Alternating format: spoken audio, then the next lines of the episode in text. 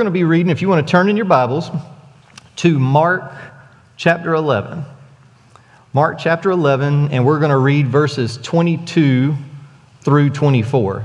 While you're turning to your Bibles, if you want to, I just want to go ahead and tell everybody uh, Tim mentioned the wee cherubs, but also uh, everything else is happening this afternoon, too. We're so excited to see everything back. I know the the children are having like their drama rehearsal for their next uh, thing that happens in May, I think. Um, children's choir has started back. Uh, the youth ignite choir, 6th through 12th grade. Um, so if you have any questions of when stuff is happening, you can catch me in the lobby on the way out, and I'll make sure you know when your family can show up this afternoon. And um, and then the other thing I'll say is just an emphasis on the revival that is coming. We are already in a sense of revival. We feel that Holy Spirit all the time here. And um, we just are really excited to see what's going to happen in those four nights. And um, also that Monday morning, there's going to be a evangelism workshop with Andy Lambert that anybody's invited to. So keep your ears open for that as well. Mark chapter 11, starting at verse 22. So Jesus answered and said to them, Have faith in God. For assuredly I say to you, whoever says to this mountain, Be removed and be cast into the sea, and does not doubt in his heart, but believes that those things he says will be done, he will have whatever he says. Therefore, I say to you, whatever things you ask when you pray, believe that you receive them and you will have them. This is the word of God for the people of God. Thanks be to God. Will you pray with me? Wonderful and loving God, we thank you for this morning. Lord, we thank you for everything you're doing in our life right now, God. Lord, we thank you for what you've already done. We thank you for what you're doing right now. And we thank you for what you're about to do. Lord God, remove any kind of anxiety, any kind of stress, any kind of physical ailment. There's illness, Lord, and just there's so many things that are on our heart and our mind right now, God. But let us just be reassured that you are the great physician and you can remove all those things. And Lord, now let the words of my mouth and the meditations of my heart be acceptable in your sight, my dearest Lord Jesus, my strength and my Redeemer. Amen. So we are wrapping up the GOAT sermon series. Um, if this is your first time here, make sure you let us know on the way out. Like we mentioned earlier, there's a little goodie bag we want to get to you. If it's your first time watching online, same thing. Shoot us a message in the chat while you're engaging in worship and let us know, and we'll get information to you as well.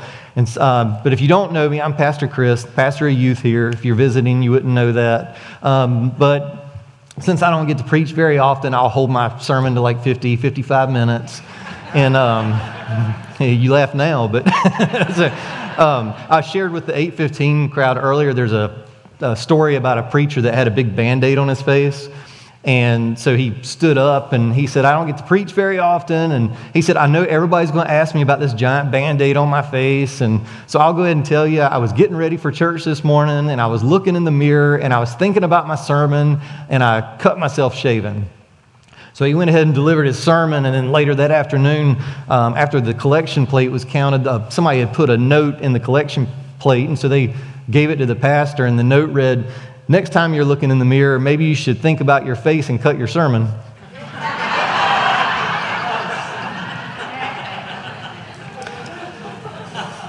Wise words. Um, but we're wrapping up this sermon series, and you know, it's the, we call it the GOAT, and for those that don't know, it's the acronym of the greatest of all time. And we mention people um, like famous athletes usually get labeled with the GOAT very often, like uh, the Williams sisters in tennis, uh, Tom Brady in football. Um, uh, Tim likes to mention Michael Jordan, but we know that's not true. Um, because the greatest player couldn't have went to Carolina, and then after last night, so that went over a lot better than the 815 service.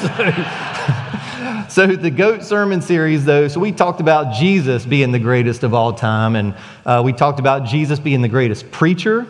Uh, we talked about Jesus being the greatest healer. We talked about him being uh, the greatest leader of all time and also the greatest genius in all of his wonderful wisdom, the greatest genius of all time. But last week, we did talk about the healer last week. And with all four services, uh, if you were blessed by the healing service last week, give me an amen. Amen. It was wonderful.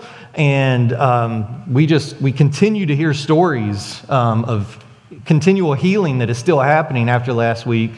And, but I do want to remind everybody that it doesn't have to be at a healing service.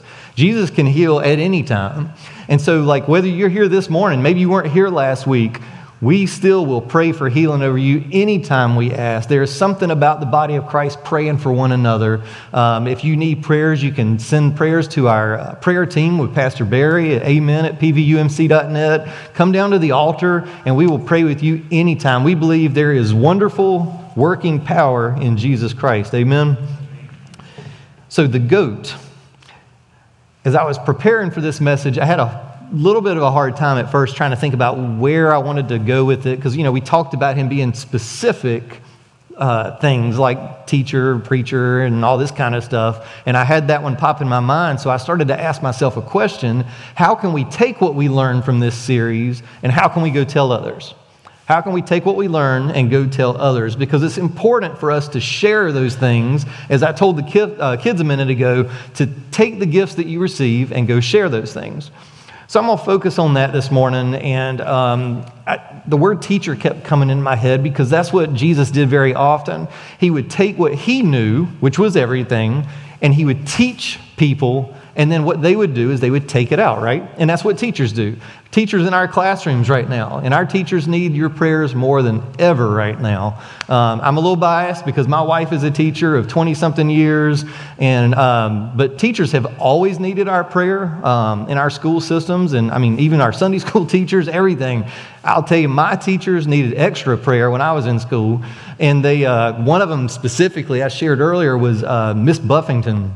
I had the same math teacher in high school for three years. Uh, not because I failed the same class three times, but my freshman year, um, I had her, and then the next class, like she moved up also. So then I had her my sophomore year, and then I had somebody different my junior year, and then my senior year, I got her again. And I still remember it was so funny was I walked into her class, and the um, as soon as you walk in the door, her desk was immediately to the left. And I walked in through the door, and I'll never forget her expression. She, she was sitting at her desk, and she looked up, and I said, Hey, Miss Buffington. And she said, Oh, sweet Jesus. I said, I am not the sanctified man I was not back then that I am now. But um, teachers are awesome and what they do, and that's exactly what they do the same thing Jesus was doing taking knowledge, teaching others, and telling them to go use it just like one of the wonderful kids said. I mean, he summed it up earlier. He said, use your gift. But there's two major things that I want to talk about tonight. And they're not specific subjects that I think Jesus taught on, but I think they are an overall subject that he taught on very often. And the first one I want to talk about is his providence, God's providence.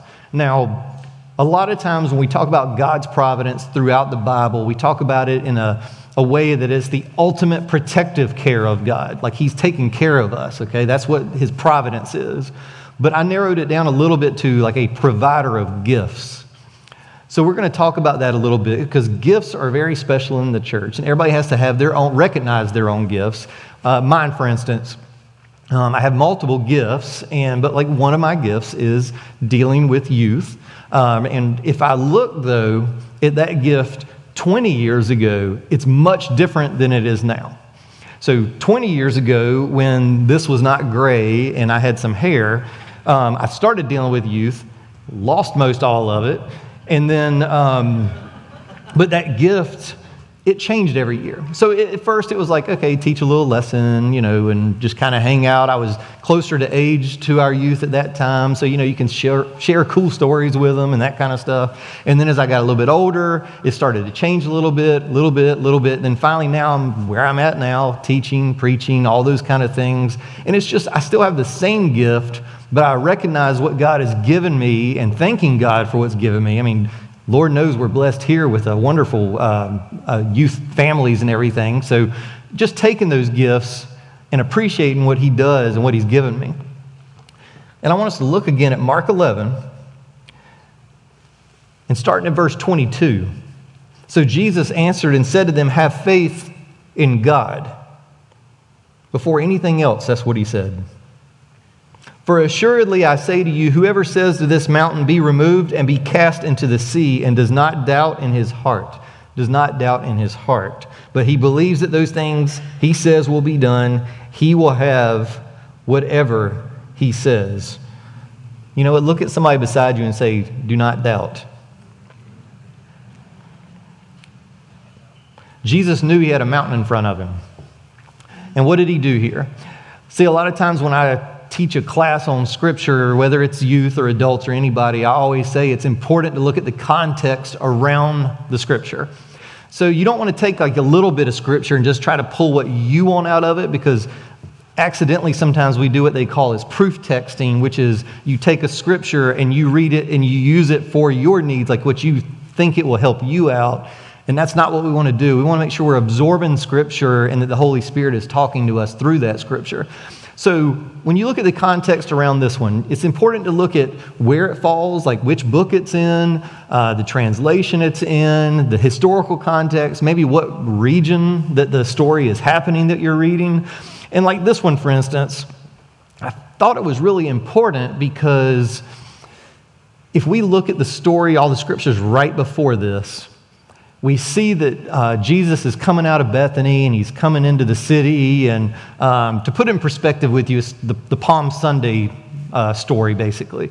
So he's coming in, and as he comes into the city, he comes across what they would consider a fig tree orchard, and it's all barren because the scripture says, though, it's not the season of the fig tree. So most of them are barren, except one. There's one fig tree that's just slam full of leaves. And so Jesus, it says in the scripture that he's hungry and he goes to that tree and he sees there's no fruit on it. So Jesus gets upset, says to the tree, You're not going to ever have fruit again. And then what happens next? He goes straight into the temple. And do you remember what happens when he goes into the temple? Do y'all remember? It's when he starts to toss the tables. He's upset about the business that's being run in the temple and starts calling out the chief scribes and the Pharisees. And then what happens is they get angry, they get scared, and the scripture says that they start to um, uh, get angry to the point where they start to plot to kill him.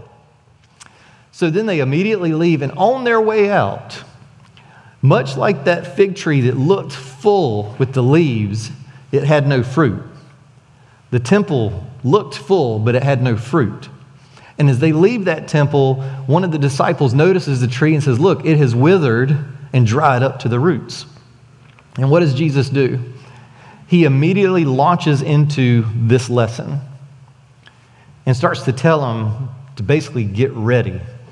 When he says, Whoever says to this mountain, Be removed and be cast into the sea, and does not doubt in his heart, you see, because Jesus knew what was about to happen. He knew what was going to happen after that temple. And we know what happens after that as he climbed up on the cross and died for each and every one of us. But he says, Do not doubt in your heart. And then right after that, he says, Therefore I say to you, whatever things you ask, when you pray, not if you pray, when you pray. There's the assumption there that we are a praying people.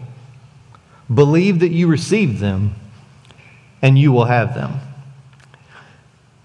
So I went ahead and wrote down the King James version of that this morning because I remember being in youth group at Apex Baptist Church years ago, and we used the King James version very often for our Bible studies. And it was a little hard to understand sometimes, but um, at the same time, I still like going back and reading some of it. And so here's, that, here's the King James Version of what I just read to you. Therefore I say unto you, what things soever ye desire, when ye pray, believe that ye receive them, and ye shall have them. Look to your neighbor and say, You will have it. Now look to somebody you don't know and say, You will have it. God is telling each and every one of us Pray, ask, and you will have it. Now, I do want to say, as important as prayer is, I got it wrong when I was first studying this when I was in youth group. I still remember getting this wrong. Um, so when I first studied it, I thought it was just a really cool thing that it says, when you pray, believe you receive it.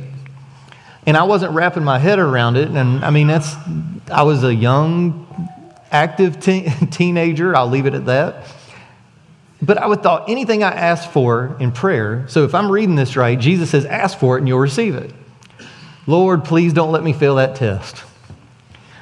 Lord, I really want to get a really good job when I graduate and make a ton of money, but I don't really want to work. Lord, I'd really like a cool sports car, but I don't, yeah, same thing. I don't really want to spend the money on it. Uh, God, I really want that girl to like me.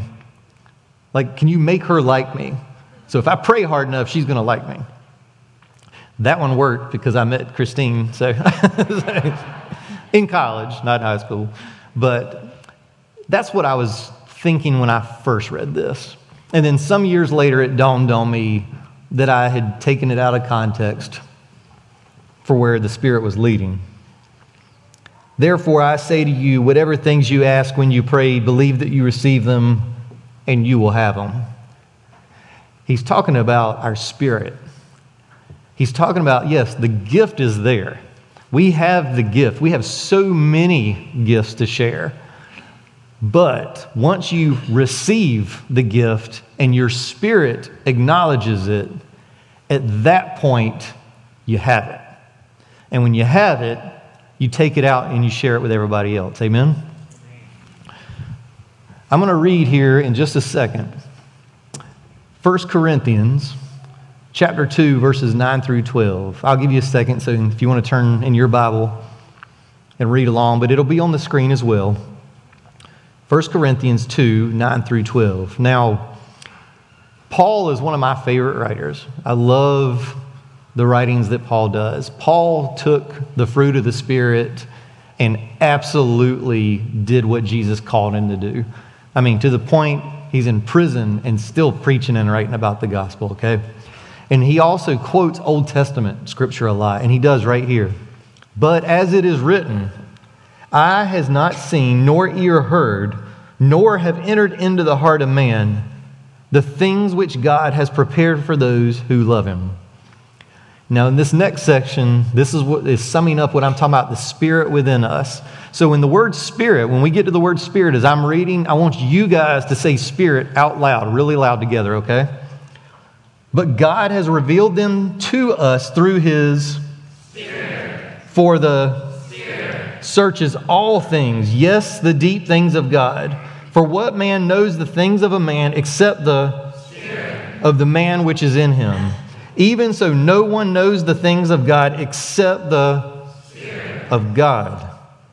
Now we have received not the Spirit. of the world, but the Spirit. who is from God, that we might know the things that have been freely given to us by God.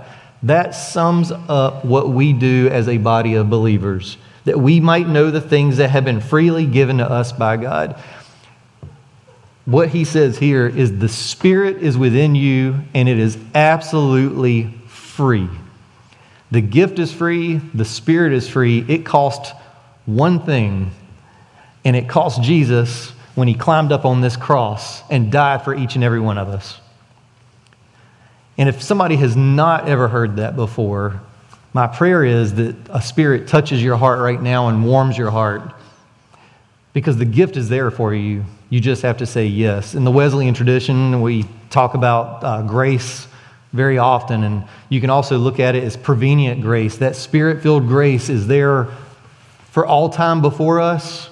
And the moment we say yes, our justifying grace moment, we say yes to Christ, and He's working within our lives right then. And then the sanctifying grace that we go on and work on our Christian life from this point forward. Um, I'm going to ask Camille to come forward. I think she's close by. Oh, there she is.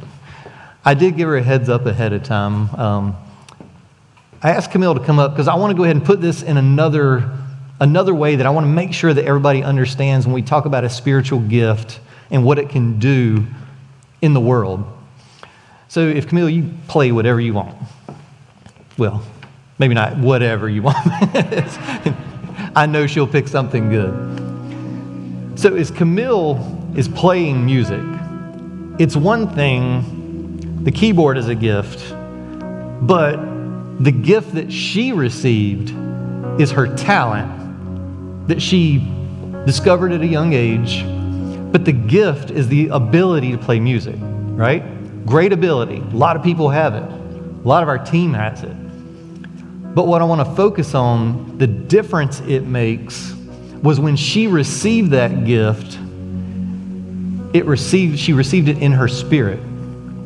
And when she received it in her spirit, at that point, she did what the teachers do. She took that spirit and then she expresses it through worship music and through other avenues. And she's teaching the world about the love of God through her spiritual gift of music. And each and every person in here can do the same thing. It may not be a musical gift, it may be a gift of teaching a Sunday school class or um, greeting people in the hallway with a smile or running a camera system. You could be the first person in the parking lot when somebody that's struggling in their life walks onto a campus of church and they're greeted with a smile and it can change their life just like that. And as we celebrate Holy Communion today, this is the ultimate teaching experience that Jesus did. He was teaching on this right before he went to the cross. So, my prayer is as we leave this place, we take what Jesus teaches us, take what we learn from Jesus, and go tell others as we're called to do. Will you pray with me? Wonderful and loving God, I thank you for this day. Lord, I thank you for so many gifts. Lord, I thank you for gifts in my life, and I thank you for the gifts in the life of your people. Whether they've discovered it or received it in their spirit, God, that's up to you and them. Lord, I pray that you continue to work on our life, God. Lord, let our gifts be for you so we can go tell others what you can do. In your holy name we pray. Amen.